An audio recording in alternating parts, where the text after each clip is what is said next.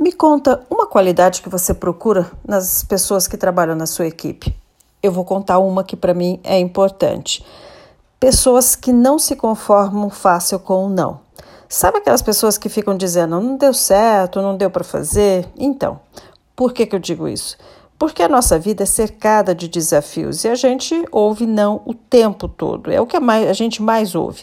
Então você precisa se cercar, ter ao seu lado pessoas que não aceitam não facilmente. E eu sempre digo para quem trabalha comigo e para mim mesma, né? Sempre pode haver uma solução. Procurar por ela é o aprendizado.